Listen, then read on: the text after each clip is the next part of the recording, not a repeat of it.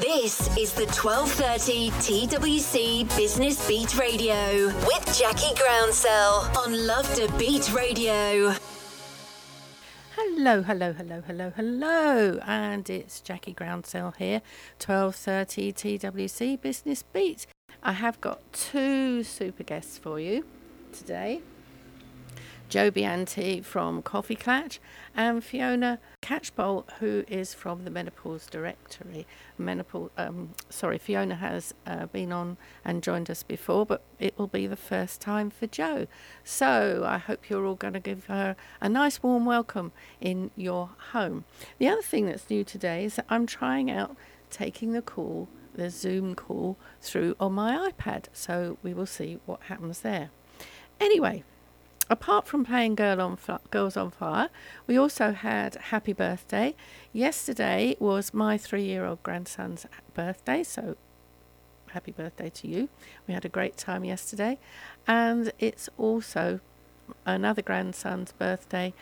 As of yesterday, it was Andrew. So that's Lewis and Andrew. Happy birthday yesterday. Today is my friend Mari's birthday. So that was for her as well if she's listening in. So, what have you all been up to? Have you been busy? Have you managed to take a break? Let's just give you a little bit of news that we've got coming up with 12:30 the Women's Company. Those of you who are regular listeners will know that the show is on weekly, apart from bank holidays, of course, um, every Monday, 2 till 4. Following on from me is Ozzy Osbourne with his own indie rock, so do please stay tuned after me for that. And we've also got our um, Bromley meeting this week as well. But 12:30, the actual networking side of the business is about networking and supporting business women. So if you're a businesswoman or you know a businesswoman, do get them to listen in, check up on the website. You'll find us on all the W's 1230.co.uk. And if you look under calendar, you'll see all the radio slots as well as the events that we've got and meetings that we've got coming up. Uh, one of the events, which is uh, um, our regular Seaside Day, Kat Webb, who is our Birchington uh, Thanet host, has invited us all to her wonderful B&B, which is in Birchington. It's an Art Deco 1940s, with each room has its own particular theme. So we'll be going there on the 14th of August. So I hope you've got pen and paper ready. So 14th of August is the date for our seaside, and subject to the weather, we will afterwards be going for a leisurely stroll round the glorious Minnis Bay. So do please put that in your diaries. We've got, as I mentioned on Wednesday, the Bromley meeting coming up, and Helen Manchip of the Social Surgery as the name of her business implies, she's all about social social media. So she will be sharing some really hot tips on how you can make the best of your time on social media. And I believe she's also going to have an exercise for us all. So do bring pens and papers with you as well as your laptops if you are feeling inclined or an iPad. That's uh, the other thing I'm trying out today is my iPad instead of the zooms coming in on my phone, um, you won't be able to take advantage of it, but I will be able to see my guests a little bit better on the iPad, assuming that it all works okay. If it doesn't, we'll soon find out. Um, so I hope that you are all well and that your businesses are going well. If you haven't got a 1230 the Women's Company group near you, why don't you think about setting that up yourself? There's no cost to you as um, as a host. The only cost is actually that you need to be a member initially, and then after six months, if your group is running well, then your membership is free. And of course, anything that's uh, happening with 1230 members are always given greater consideration as um, financially, as well as obviously having a profile on the website and all sorts of other pluses in there. The meetings themselves, everybody gets an opportunity to uh, introduce themselves in a one minute slot. And of course, that doesn't mean to say that you have to take up a complete minute. Sometimes you can get your time, uh, get your message over and what it is you actually offer um, in in a in a shorter time, um, and that's absolutely fine. So. Um, we have occasional guest speakers, as I mentioned, Helen just now. We had Jem the other day talking to us about different strategies, and Jem's, Jem's going to be talking to the Thanet group very shortly. I'm just waiting on confirmation of a date from her. So, apart from the occasional speakers, we obviously there's a diff- delicious lunch involved because we're lunchtime meetings, and then also um, there are workshops which are free for people coming to the meetings beforehand, and also one member a month gets the opportunity to do what we call a take 10. That's um, a 10 minute slot. Now, we're not into heavy sales, we're about building relationships and everybody supporting each other. Um, for example, my background's IT training, and I had a first aid course some, oh, I don't know, it might be in about five years ago, um, with a company, First Aid for You. Um, First Aid for Business, I believe they are, beg your pardon. And I was at my client's last week, my IT training clients last week, and they were talking about the fact that they needed some first aid courses. So I said, think I've got someone that I can connect you with. Would you like me to do that? And they said yes. Now, that is five years ago. I know that's a long time. Um, that's an extreme example of how networking can actually be a slow burn. Um, but it, when you go networking, unless somebody is actually send, selling a product on the day, you're not going to be making a, a, a, sale. It is about nurturing that relationship, getting to know everybody, attending regularly, so that you're in a position to say, well, actually, I've not used that particular service, but they come to our networking on a regular basis. She seems very pleasant um, and seems to be extremely professional. Would you like me to make that connection for you? And then it's down to the individual whether they say yes, they'd like that connection or not. Um, and then what I do is uh, to um, do an email connection with both of them in the to field on the email, and then they get on with it. They talk to talk to each other. um, so something's popped up on the screen. I'm just going to have a look. Oh, it's a reminder for an update. Okay. So later on, uh, we might be able to squeeze in the winner of the Eurovision contest. Um, I played earlier the Ukraine winner from last year. That's because we like everybody to remember that our sisters in Ukraine and their families and friends, and not only in Ukraine, but there are an awful lot of troubles around the world at the moment. So please know that we are all thinking of you and um, wish you well. So that's why we play that particular one from last year um, as the Ukraine winner. So, what else can I be telling you? Now, um, the meeting on Wednesday is at the Barrel and Horn in Bromley. It's a pub and they've got lots of lovely space in there as well as really nice food. So actually it's turning out to be quite nice today. I thought it was going to rain. Got to be English and talk about the weather, haven't we? Uh, what did you do over the weekend? Uh, as I mentioned, it was my little grandson's birthday yesterday, and we had a super party with a bouncy castle and a little track running round. Um, and to remind you also about it, that sort of put me in, puts me in mind of another event that I'm involved with, which is a local Beckenham one, because we're based. 12:30, the Women's Company is based in Beckenham, but we have groups around London and the southeast. And of course, we're global, as is this radio station, which I'm broadcasting to you from LoveDaBeat Radio, based here in Penge Street.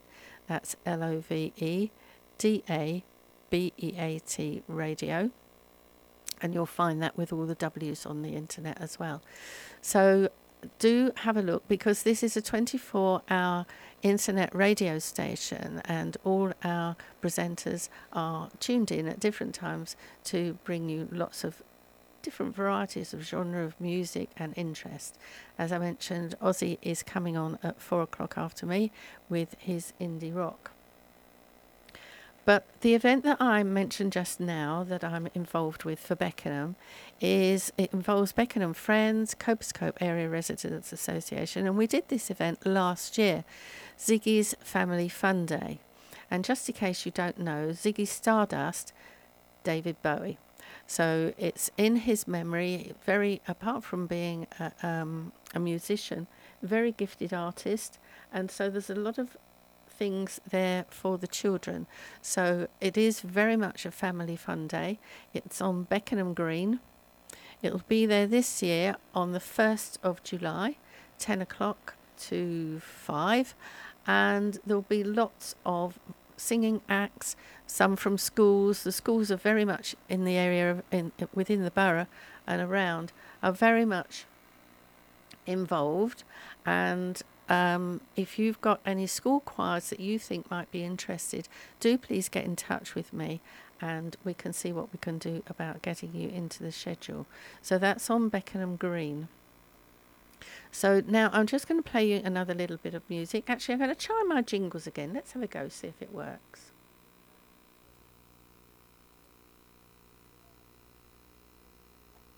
No, doesn't want to know.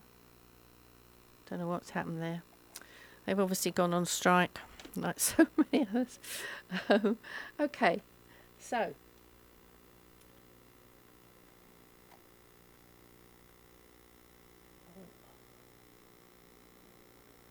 I just wanted to uh, remind you where you can find us. We're on www.1230t um, 1230.co.uk and the meetings and events you'll find under calendar. These radio shows for us are all recorded and you'll find the recordings under podcasts on our website.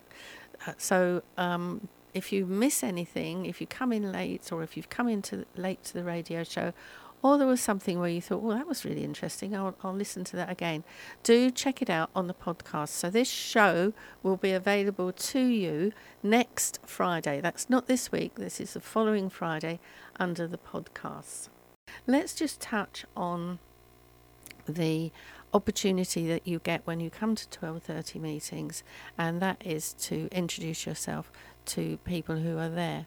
And as I mentioned before, you, you can get your message over and let people know what it is you offer within the one minute that you're actually given.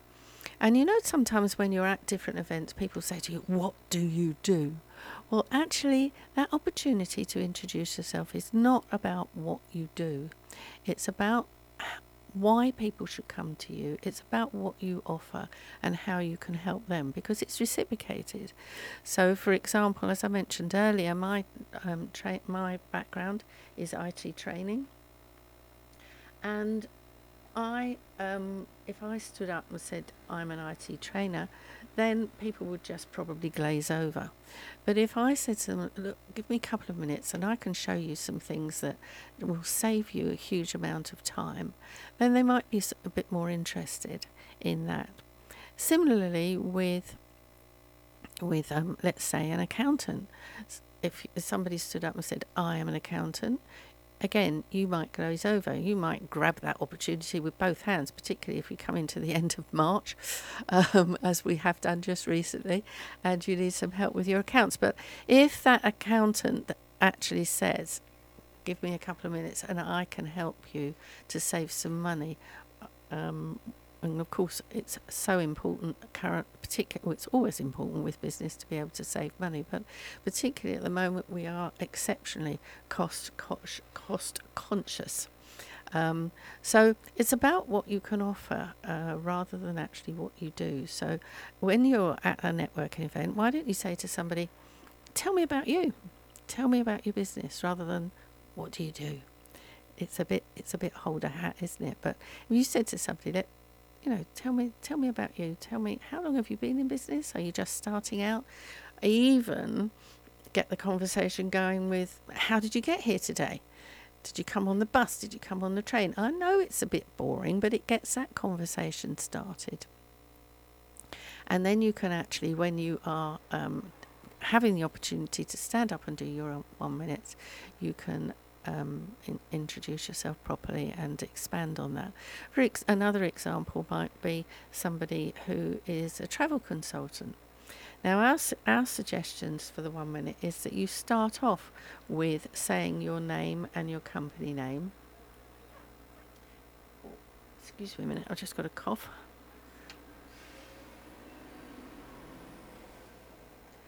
You start off with your name and your company name, and then you finish with your name and your company name, and hold up your card and your or your flyer, so that afterwards you and, and anybody else um, can actually connect you with what you've been saying. They can, um, and when you obviously pass around your cards and flyers, you can write details on there as well. So with a travel consultant, I gave you that particular uh, example because sometimes, yes, it's a good idea to give your name and your company name at the beginning and at the end. Um, and the bits in the middle are things that vary, are appropriate to you at the time, appropriate to your audience. It may be important that they know you only operate on the internet, that you don't actually have, uh, you know, and, and that you've got an online shop. So all those sorts of things are important, but don't try and ram everything in there. But as I mentioned, name at the beginning, name at the end. But sometimes, and I use a travel uh, counselor or travel consultant as an example because sometimes you could sort of say, does any say something like, anybody here had a disastrous holiday? And invariably there will be somebody.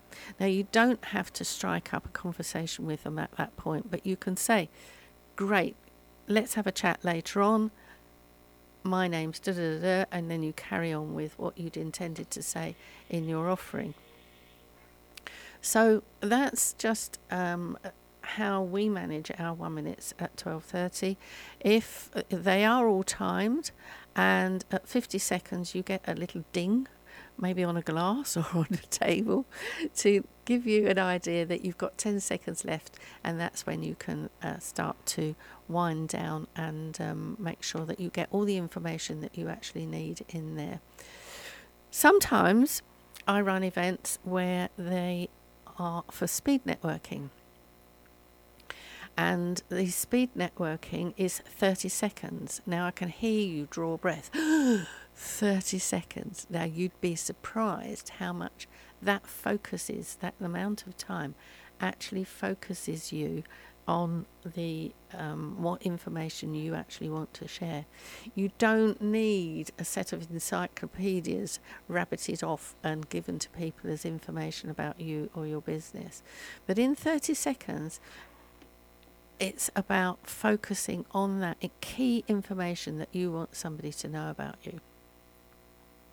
And it doesn't mean that you ram your one minute in that 30 seconds either.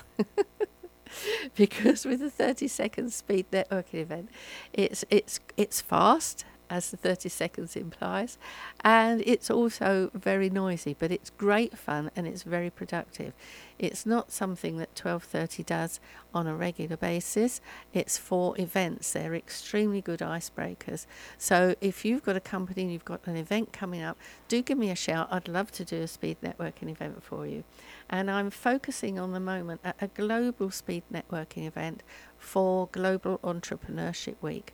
So do pencil in that week because um, much as I'm aiming for a particular date, you know what it's like with particular dates, they don't always work out, do they? 12:30 TWC Business Beat Radio Mondays 2 till 4 p.m. UK time tips inspiration fun tunes for and from business women on all the socials www.1230.co.uk at LoveDaBeat Radio I am delighted now to tell you that I have got my two super guests ready and waiting here. They've been chatting to each other while you've been off going to the loo, having a coffee or whatever. And uh, so, welcome, Jo Bianti, and welcome to Fiona Catchpowle. Are you there? We are, yes. Hello. Fantastic. We always get there in the end, don't we? Um, I'm going to uh, ask Jo to introduce herself first of all, because Jo, you've not been on this exciting radio show before, have you? So please do welcome and please do introduce yourself.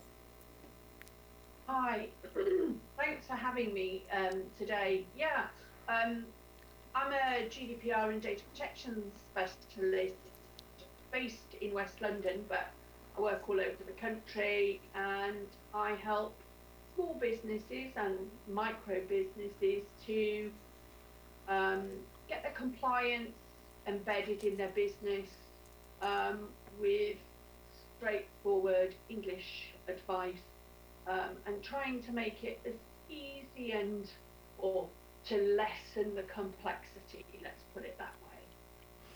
Okay, well, thank you. I'm going to find out a bit more about that in, in, a moment from you. But I saw on Facebook today a photograph that you put up of two young men.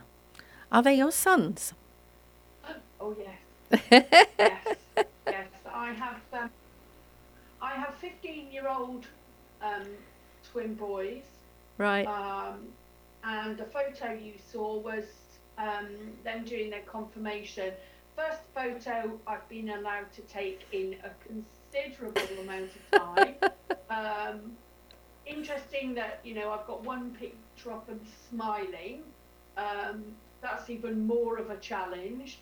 And um, I was given express permission to be allowed to share this photo so that Grandad and other members of the family who are not local could see their picture. Um, but yeah, normally absolutely no photos. I love it. That's really good because I just saw, I just saw the photograph and there was no text or anything with it, and I can understand now why there is, uh, why that, why that happened. So, um, so was that yesterday their confirmation? Um, the, the confirmation was on Friday evening, um, early evening, and then we did a, a special mass with the the wider community there was 60 something children because there was a catch up sort of post COVID, you know, when lots of other cohorts weren't able to go and there were stragglers. So there was about 60 children. So we did it on Friday evening and then, yeah, just joined in the mass and gave them a big cheer on Sunday morning. So Brilliant. very lovely. Mm-hmm. Brilliant. Oh no, that's great. So you've definitely got your work cut out there. I've been there, done that, got the t-shirt. yeah. Mm-hmm. So, so tell us, tell us a bit more. Now, I know um, some of our listeners will know that you're a fairly new um, person to join the big gang of KoffeeKlatch with the lovable Annabelle, Annabel Kaye. So, tell us what you did before that actually took place, um, and how you've so, actually got involved with them. So, my background is um, project management, and I'd worked in a whole range of different places. Um, really excitingly, I got to work at Jaguar Cars for a while. I worked at TUI Travel. I've worked at Transport for London, medical research, all on different projects, doing different things. And then I had twin boys. Um, I had ongoing issues with childcare, and then all of a sudden, no childcare. So um, was working as a VA, started implementing GDPR for myself. Um, I was familiar with data protection from my days as a project manager and totally understood GDPR very, very quickly. So built up to a position where I then did further in-depth training, did a, a privacy law GDPR law qualification, a pro- project management privacy qualification, and a data protection officer qualification. And um, I'd been working alongside Annabel as a referral partner and, you know, regularly kind of communicating with her about GDPR and, you know, oh, Annabel, what do you think about? And what do you think about that? And then, um, yeah, we, we started talking about how we could work closer together and then merged our businesses. So, um, yeah, that merger took place earlier this year and we're rocking and rolling, as they say, and you know, getting on with it now. Yeah, no, great. I think it's it sounds like a great combination of you of you two.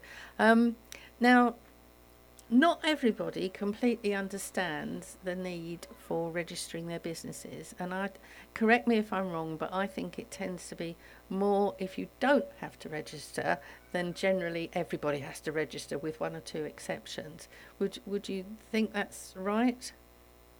Say that again, Jackie. Sorry, I missed a bit. Do do would you say that um, the majority of businesses should register for the Data Protection Act, and we'll expand on that, in, or get you to expand on that in a moment.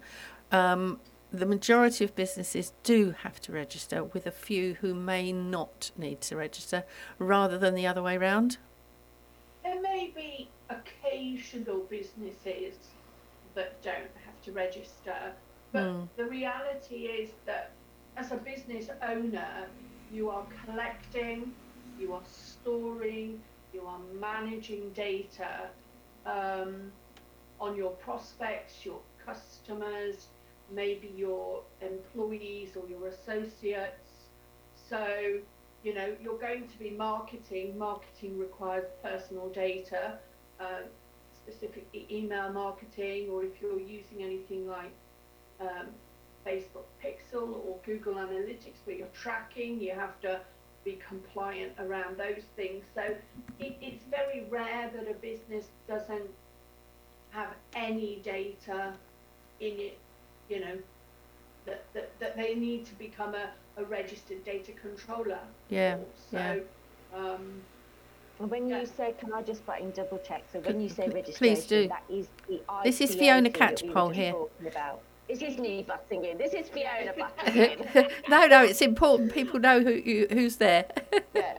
Yeah, yeah. So that's the ICO. What remind me? What does the ICO stand for it's again? The, the Information Commissioner's of, um, Office, and they are the overseer. They sort of interpret GDPR regulation. They've got a huge website, a lot of information on there for people. Um, but as a data controller, you do register with them um, to let them know that you're doing that. Yeah, and the, I was expecting like a certificate or a label or something. I don't remember them sending me anything. Should I have had something that I can put on my website that says I'm ICO registered, or am I supposed they, to have uh, something they, to say that I am? They will, email, they will email you with a registration number. Yes. And um, can't remember now, if gosh, mine's a little while ago now, whether you get a PDF that says that or whether it's just uh, an email with the. But you can. Is it a good idea to put it on your website though? Because I've only just thought of that. Yeah, I think it's a brilliant idea actually. Registration number on your website, but you should definitely put it on your privacy notice. I mean, and you should definitely have it on your cookie notice. But so, it isn't mandatory to have it on the website. So, so Jo, I, I, I mean, I, I, I'm sure you, you come across this, and Fiona, even uh, with people that you're talking to as well. So many business people that I speak to have never heard of it, don't know they need to, and I think what Fiona is suggesting that you have like a little certificate, uh, you have like a little logo that says you are, um, rather than just text in your privacy agreement, uh, in your privacy document, um, is absolutely a brilliant idea because it gets yeah. that word out there even more. Yeah, I mean you can put the registration number, and you know I've had conversations with small business owners, and if you're a limited company, it's a legal obligation you to put your registered company number on your website, right? So there's nothing stopping you with next to that saying registered with the ICO and then whatever your registration number is mm-hmm. mm. next to it, but it isn't mandatory for you to di- display that. No, and but I, I think I it should to, be actually. I caveat myself here. As at today, on this particular day, which is 15th of May, it's not mandatory. Whether that yeah. changes, it, you know, if, if, this is played in the future as a replay, um, who knows how things might change. But yeah. definitely, as of today, it's not mandatory. Yeah, cool. Yeah, no, I think I think that's a really really good idea. Maybe we ought to get a bit of a conversation going on with Facebook or something like that to encourage them a bit more, to give us something official, if you like, in that sense. Yeah, I think so. Hmm. Yeah, it would be quite nice to have a little, even if it's a little circle or a badge. Yeah, exactly. Yeah, you know, like a Something cop- quality can mark. Yeah, like, but you can also put like you know like a TM trademark or copyright. If there was something, even just something like that, that you could put on your footer of your website as well. I but- guess, I guess the other the, the other side of that is that, you know, if you if you put something like an accreditation mark, um, there's questions then over whether people are, you know, it, with the greatest of respect, it's easy for me to just go onto the ICO website and register and get a number because that's what I'm supposed to do. Whether I've done the rest of the, the, the embedding GDPR into my business processes, and I can see an argument where they wouldn't want to accredit you just because you filled in a website form, Mm. Mm. because people might interpret that as I've done everything and I'm operating in a compliant way, and just the registration doesn't necessarily mean that you are operating in a compliant way. Okay, so what's the tick that- list, Jo? the argument as well. Yeah, really. what's what's the tick list of compliance then? Yeah, what's the definition of operating in a compliant way? So, GDPR introduced something called privacy by design, right? And the and simplistically, what that is is that at every step of your business, you consider the privacy of the data that you're um, caring for, and it is caring and respecting. So when you collect my data, are you only collecting the data you need for that particular task? Um, how are you protecting the data that you're collecting from me? Who are you sharing that data with? Have you checked that they're going to protect the data to the same standard that you do? Um, you know, do you understand what my rights are um, as an individual if you're collecting my data? Um, how are you going to inform me of my rights? How are you going to help me exercise my rights um, with regard to my data? Because this is the thing, and, and it's not just from a business. As an individual, we have rights to the data we generate online um, and offline. This is not just about websites. It's about filling in paper forms. It's about filling in the registration card at your hotel when you go away, or um, your GP, you fill out a form, or the chemist. Mhm. And as individuals, we all have these rights regarding our data. And I'd really love it for us as individuals to understand what our rights are, because as individuals, we can drive the change in businesses to, you know, ensure that businesses are protecting our data um, and caring for them. So it, the key things are only collect the data that you need to use for the job or the operation or the element of your business that you are undertaking. Yeah. Make sure that it is kept so securely, whether that's a piece of paper in a locked filing cabinet or whether it is, you know, secured on your laptop with things like antivirus, malware protection, that kind of stuff. Don't share it randomly. Know who else is going to see that. Now, that could be employees, could be associates, it could be a web developer, it could be any of those legitimate people. Um, you know, and make sure you're only keeping it for the amount of time that you need to to comply with um, the law, to do the job that you need to do. So those are, I guess, the fundamentals really. It could get more complicated, obviously, but if you think about those things, you won't go far wrong. Now, Yeah. Jo, you mentioned GDPR quite quite heavily in that. What does that stand for? Uh, it's the General Data Protection regulation. And in the UK, you may well hear it referred to as the Data Protection Act 2018. Um, and that is because at that when we accepted GDPR, which is a European regulation, we will were still a member of the EU. We helped to write this regulation and then we embedded it into our UK law, which is how it became the Data Protection Act 2018. Brilliant.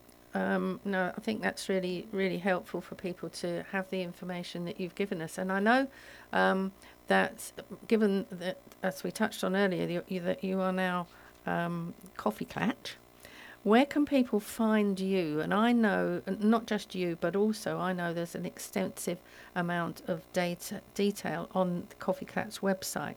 So if you could please tell our listeners how they can actually find you and what sort of information and where they can find the information about all the things that you've just described are. So they can connect with me on LinkedIn. I've got a profile on there, it's Jo Brianti. They can message me through um, the KoffeeKlatch website.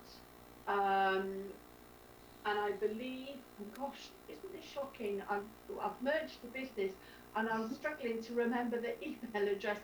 I think it's info at koffeeklatch.co.uk um, is the best way to sort of send an inquiry through. Can I can I just add in there that KoffeeKlatch is, is with K's, K O double F Yes. double E K L A T C H.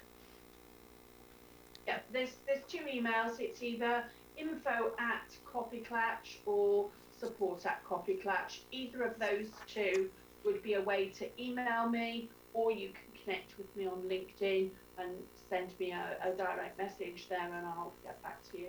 Oh, that's brilliant. But I think also you've got haven't you got something rather exciting coming up in September that people um, may well be interested to know about. Exciting coming up in September. It says here on my bit of paper. It says we've got a new program starting in September with the early bird until July. yes, we have. I'm so sorry. I'm just.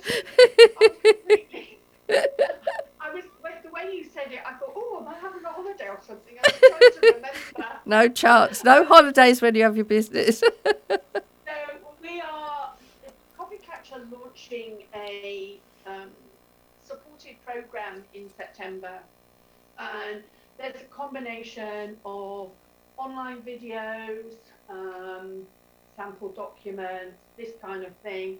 Plus, you get support and guidance in a group environment with me um, for 12 weeks, and you'll have access to all the other materials sort of um, for, for 12 months, but you'll have 12 weeks of input from me. And we are running an early bird offer, and if you book and sign up for that before the end of July, um, it'll be £500 in, instead of the, the £750 it'll be in um, Brilliant, September. Yeah. brilliant. So that's all very exciting. We're, we're you know, beavering away, putting together the, the existing materials and, and putting this into a, a program format so that um, people get the maximum amount of benefit from it and, and from having the, you know, the advice and guidance and the Q&A sessions with me um, which supports all the online materials and the training materials and the, the samples and all of those kinds of things. So, yeah, Excellent. very exciting. Okay, well, that's good. You've written that down now, Jo, so you know you're not going on holiday in September. No, I'm definitely not going on holiday in September. No, I don't know why I thought that because my kids go back to school, and you know you can't go back to school. You can't go on holiday in September, can you? Oh, I don't know. I don't know. Next year. for me, so. well, th- thank you so much for that. Um, I think you, I think Jo, you need a, a bit of a break. I'd love you to stay and chat with us and uh, Fiona as well, because I think the, the topic could well be of interest and some questions are going to come out between you. Are you able to stay with us for a bit longer? Yes. Excellent. Yes, I am. Yeah. 12:30 TWC Business Beat Radio. Mondays 2 till 4 p.m. UK time. Tips, inspiration, fun, tunes for and from businesswomen on all the socials. www.1230.co.uk at LoveDaBeat Radio. Before we go over to Fiona, I'd just um, like Jo to expand on what she was saying about the course because we had a quick natter while you were dashing off, putting the kettle on, making the coffee and everything. We were chatting and um, sorting things. So, Jo, could you just expand a little about the um, course itself that, you were uh, describing that's going to be live in September and you're not going on holiday? Um, and yeah, if you would please. So, and that is um, a combination of training videos, um, documents, samples, um, and then alongside of that, you get um, 12 weeks input from me. So it's run as a group, and everybody will turn up and ask questions like, I don't know how this works in my business, or um, I watched that video and I didn't understand X. What does it mean? What does it mean for my business? So you'll have access to all of the materials for 12 months, but you'll have 12 weeks. And the sessions will be between 60 and 90 minutes a week, and there'll be plenty of um, support opportunities during that time for you to, you know, say, I've written this, does this sound right? Um, and I can really help you in those 12 weeks to get everything embedded into your business. Does that help, Jackie? Yeah, no, that's super. And just to remind everybody that this show is being recorded. So if you didn't have time to grab everything that Jo was explaining about the course, about GDPR, etc., etc., and about her role, don't forget that you can listen to it next Friday on the website, which is all the W's 1230.co.uk, and look for podcasts. You'll find that on there. Thank you so much, Jo, for that. Please do stay there because I'm sure there's going to be some interesting things that. Uh, you and Fiona can discuss between you. And I'd like now to introduce Fiona Catchpowle, please. Good afternoon, Jackie. Hello. yeah, so please, Fiona, I know our regular listeners will have um, heard you before, but please, would you introduce yourself and um, then we can go from there you can yeah. tell us more. Sure. I'm losing you a little bit, but I had introduced myself. I don't need to be told twice to do that. um, my name is Fiona Catchpowle. I'm the creator and founder of the Menopause School, um, which is home of the Menopause Doula Training course. And we teach health entrepreneurs and wellness professionals how to create confident and supportive conversations around menstrual and menopause health. Excellent. So, and, and is that all online at the moment, Fiona? How does that work? It is online, um, pre-recorded, and virtually with online coaching and um, masterclasses. Very similar to Jo's structure, so that it's some a course that, in actually in our case, actually that you can start whenever you want, um, complete it. It's not a race; you can go at your own pace, but we do support you with any um, learning styles that you, you prefer that are going to help you um, qualify and then uh, you do some case studies and we make sure that you really understand um, our methodology, put it that way, because we do things slightly differently. Um, we think it's really important that people in the wellness industry understand that menopause is not an isolated component of physiology of a female, that it's actually integrated into our DNA and we need to be aware of our menstrual health um, as much as our menopause health, because the story of menopause starts with the story of menstruation. So we join the dots between periods, perimenopause, and beyond, and we make sure that the people that are working with um, menstruators on their physical and mental health are able to confidently support them if the need arises and if there um, are any questions that the individuals may have that they have the ability to then signpost them or guide, nurture, and support them in the right direction um, using a whole person approach with evidence based uh, knowledge. Oh, So- and the police can join in any time as well. Where, who have the police in the background? Yeah, I'm, Is s- that you, I'm sorry about that, girls. It's um, it was a bit warm in here today, so I opened the window, and uh, yeah, we're we're right on the main high street. And um, thank you for that, Fiona. While while we're talking about the main high street, don't forget I'm broadcasting here from LoveDaBeat Radio. That's L O V E D A B E A T radio station based here in Penge, right on the high street, as you heard. Um, and my show is weekly, barring bank holidays. School holidays are no, no exception. so I'll be here in September, but I won't be here at the end of May on the bank holiday there. So every Monday, 2 till 4.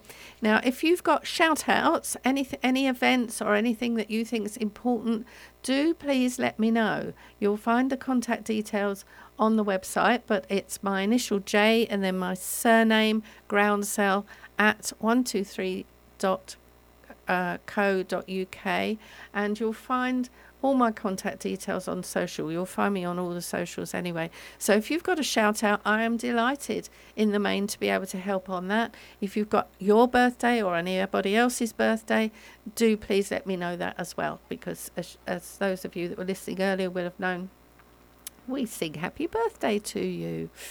So, um, Fiona, I was reading something. I must admit, very, very briefly, but it was um, prompted me to ask: What is the significance of the gender health gap? Oh goodness! Well, there was a report out last year, and from the Women's uh, Health Strategy by the government, looking at how we can um, improve education and health for the 50% of the population that the healthcare system is not designed for. And um, as a result of um, each year, they um, there's a global gender report, and currently the UK sits at uh, number 22 globally, but is actually has the largest gender health gap of all countries in the G20, um, which is pretty shameful, as stated by the British Medical Association on their website. So, what they have laid out as um, some uh, kind of like a 10 point plan, and one of the key points is education, which is where the menopause school fit in really. We, we aim to contribute towards closing this gender health gap by educating those that, like I said, work with uh, menstruators on their physical and mental health. We think a best place to be the people to speak to. Um, surveys that have been done show that in the majority of cases, um, women do not feel confident or even comfortable speaking with their GP or nurse about um, menstrual and menopause health. They'd actually prefer to speak to a holistic practitioner or um, somebody else that they know, like, and trust that they've already built a rapport with. So that's where we are aiming to um, change things. Um, the way things are going at the moment, I think the statistics say that it'll take 139 years to close the gender Oh uh, my gap. goodness! So um, I don't want it to take that long, really. So No. I'd like to create my my vision is to create a global collective of menopause doulas who can guide, nurture, and support people along their hormone highway from periods to no periods and beyond. And um, education is, is the key to it, um, and we can do it in um, small ways, just having general conversations. They can join anyone uh, the menopause support group that we have. But if you're a wellness professional, we really do think that asking your clients, how are your periods, is a really helpful question because menstrual health is like the fifth vital sign. And if you're working with somebody on, um, you know, perhaps uh, perhaps it's a business skill. Perhaps you're you're help trying to help somebody with their productivity. So maybe you're a life coach or a business coach, but you're finding that your client is um, all excited one minute, got loads of energy, and then they'll go away and they can't actually quite complete certain tasks, or they might seem a tad forgetful, or they talk about being slightly tired. Um, one of the things that you can could do is actually ask them how is their menstrual health, because if you can help them with their menstrual health as well, you can actually help them with all components of their of their health, and that will actually help their business as well.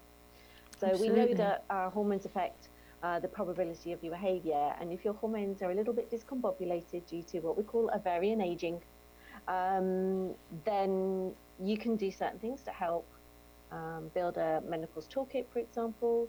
And if you're that person having that conversation, it's a really good idea to bring it up because um, they maybe hadn't even thought about it themselves because it's something that we haven't actually been taught, which was one of my big light bulb moments. I realized that one of the reasons we don't talk about menopause is because we don't talk about menstruation and we don't talk about menstruation because no one's taught us how to. So if the opportunity arises to support somebody with their menstrual health, I think it's a good opportunity to take it. But we can teach you how to create that confident conversation if you're a wellness uh, professional working uh, with people who menstruate. Because the thing is that it doesn't actually just affect the person that it's happening to, does it? It's, it, it, it doesn't affect what? Sorry, I can't hear. It doesn't affect just the person that is going through the menopause. It impacts on family and friends and everybody. Fiona, mm. um, Jackie was saying it doesn't only affect women. No. Um, we we prefer to use the word menstruator actually. So although there's the women's health strategy, we talk about women's healthcare, um, it affects the individual and the people around them as well. So we talk about menstruators and co-menstruators. When we're talking about science, we use words like male and female. But when we're doing an educational talk and it's a mixed audience, we like to use the word menstruator and co-menstruator because then it helps the co-menstruators feel involved. They, um, but it's an interesting term. Any any two words that piques people's interest and get them to think about things differently, um, I think is a good thing. We're not trying to rewrite um, or remove women from the conversation, but if you're trying to get people to listen to something and understand the relevance and meaningful context to them, then I'll, those are the words that we have decided to use. And they work really well because it's different. And we all know what we're talking about. And we also know that in today's society, when we're talking about um, how people identify, that not every woman menstruates and not every menstruator is a woman. And if we use inclusive terminology from the beginning, uh, it makes it a lot easier for all kinds of women to be feel included in the conversation because currently the narrative is very much and from my own experience of speaking with different women is the assumption is that um, primarily they're white people who experience menopause are white women who are married with children, and yeah. Uh, I spoke with a lovely lady at the event that we did uh, to do Ramadan and menopause, and she said when she was a young Muslim girl in the Bangladeshi community here in Birmingham, she thought it was only white women that had periods. no. Yeah. My goodness. Yeah, yeah. And it wasn't until, you know, she got closer to that point herself and uh, then realised her mum actually had periods. She was very confused and discombobulated because that wasn't the narrative. It's not the visual back then, kind of like 20, 30 years ago, that we were seeing. Whereas now you start to see women of colour included in the uh, conversations with adverts and and, and, things like that. But also there was um, other ladies that I've spoken to who thought, um, uh, one lady in particular, she, who described herself as fat, she said, I thought um, my symptoms were just because I was fat. And because I could hear you guys just talking about having children and then not having children, she said, I've never had children and don't want to have children. So I just thought the conversation was about reproduction, and because I haven't reproduced, I didn't think it included me. My so goodness. there's all sorts of different ways that some of the terminology doesn't feel yeah. inclusive to people.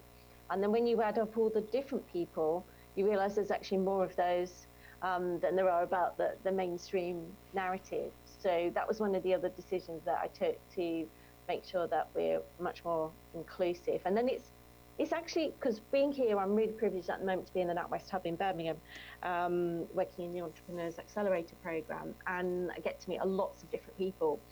And I now don't actually say the word women or as such when I start the conversation if, if it comes up. So somebody brought cake in the other day and they said, Oh, help yourself to cake. And I went, Oh, do you know what? It's not particularly menopause friendly. And then they went, No, really? And then I start straight away with saying the word, you know, it's not really great for a menstruator. I said, you know, like you're going through your menstrual cycle and this, that, and the other, you know. And at no point have I said the word women. And before you know it, the table is filled with a mixed variety of people who are happy to listen to the conversation, both male and female. Whereas Yeah. if I had said and made the conversation very female centric, it might not have opened the dialogue in quite the same way. So Yeah, that's- That is very interesting. isn't it just? I've just written down here jargon busters. Um, and I was just wondering, I'm just thinking actually, I don't know whether you've got it, but Fiona and Jo, do you have a list of jargon busters on your website? on the website, it's a good idea though. Thank No, I you. don't, uh, but I will. I'll send my invoice later. Yeah, okay. no, but I think it's just staggering what you've said. Um, uh, you know, and, and and yes, you'd have to still encourage people to read the website if you had that list on there. Um, yeah, but it might help there is a some. Yeah, Uh, funny enough, actually, Jackie, you should say that because there, I've, I've recorded five videos yesterday that I'm releasing daily this week because, um, as you know, on Saturday I'm at the postcard Yes. Woo woo. event live in the Angel Islington Business Design Centre. Say that again, Um, please. I'm at the Postcards for Midlife event at the Business Design Centre in London. And jargon is one of the things that bugs me with um, talking about menopause because it gets very um, misrepresented and there's a lot of misdirection. So the video today where I talk about, you know, what is menopause because menopause is used as an umbrella term and people kind of get it mixed up. And so uh, menstruators that are maybe in early perimenopause then think they're not menopausing because they've heard this what people think is a new word perimenopause it's actually been around for decades um, Not my decades, men- though. Pardon? Sorry, Fiona. I say it wasn't in my decade. I didn't know of it. yeah well we're not talking centuries i said decades Thanks. It's a good job I love you. um, well, actually, it was um, first in uh, in 2001. It was actually um, put on a. There's a something called the Stages of Reproductive Aging Workshop that was carried out in 2001, and this is the first kind of. The word perimenopause had been used before, but globally they decided that that was going to be the um, menstrual health timeline, if you like, or what was called reproductive aging. Um, Right. but I have been referring to to try and get people to understand this timeline, and um, I've been talking about it in terms of ovarian aging. And you might have, um, you know, what I said just now about, you know, the moment that the X chromosomes unite is essentially when um, it's determined whether you're going to be a menopauser or not, and whether you're going to be a menstruator or not. So at that point, your ovaries are designed they're pre-programmed with the blueprint. Um, they they they come alive as it were at puberty and start releasing eggs on a on a regular basis and start this ovarian activity that we call an infradian rhythm, also known as your menstrual cycle. And from that point, we also know that the ovarian activity has to stop, and it, it's it's designed that way. It's a very strange design. There are only four species on the entire planet that this applies to um, three species of whale and humans who have Hmm. this system where we stop our reproductive activity long before death.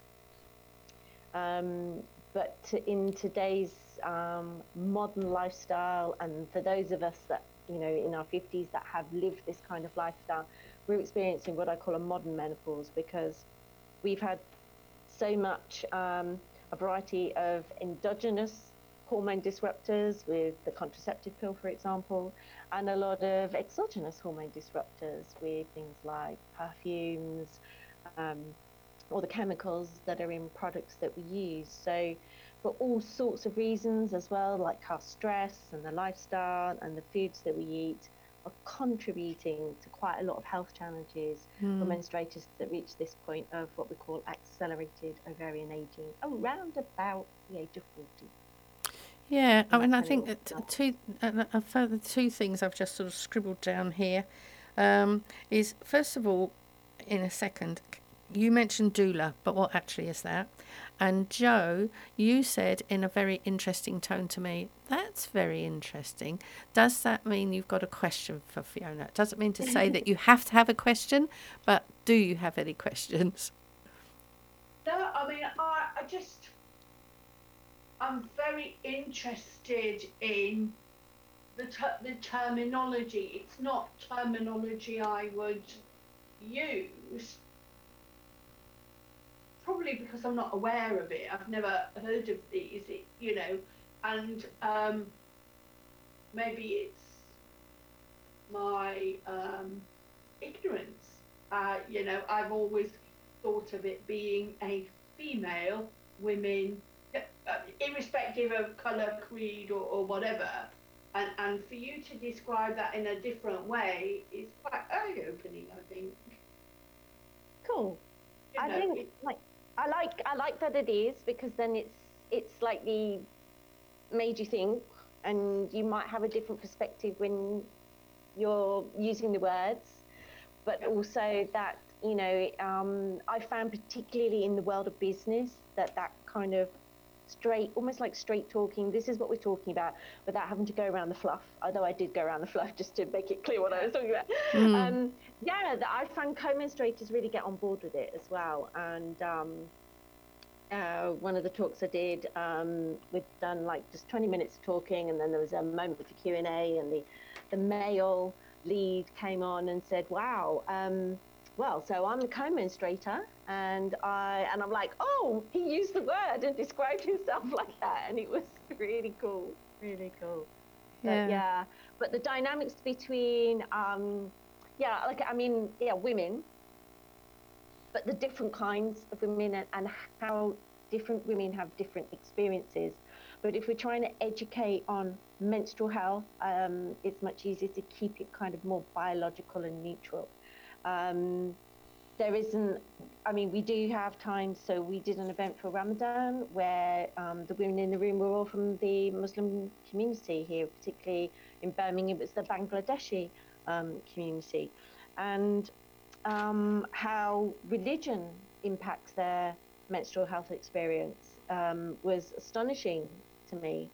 Um, and again, they didn't feel part of the general conversation on menstrual health and menopause because they didn't think it necessarily really applied to them because their experience of it is so different. And when you add a spiritual, religious element as well, um, and the disruption that you get with perimenopause, there's a sudden, there are some symptoms that occur very early on with the ovarian aging that are very psychological and kind of give you an element of disconnection from yourself. And if spirituality and praying is a part of who you are, and that disconnection with yourself creates a disconnection with your God, that has a profound effect on your experience as a menstruator as well. And so they were finding, they thought they were being bad Muslims because they suddenly had this reason for not being able to pray and that they didn't know it was because of their hormones. Gosh. So we were able to enlighten them in ways, and it was really interesting to hear them then talking.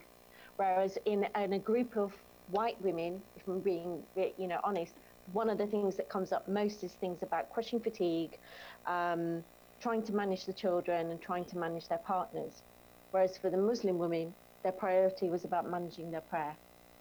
Isn't that And to, be, interesting? and to hear other Muslim women saying, "Oh gosh, uh, yes, I thought I, you know, I was experiencing that as well," was such a relief to them. In the same way that when we have conversations with other groups of women, they all have their own different little little things.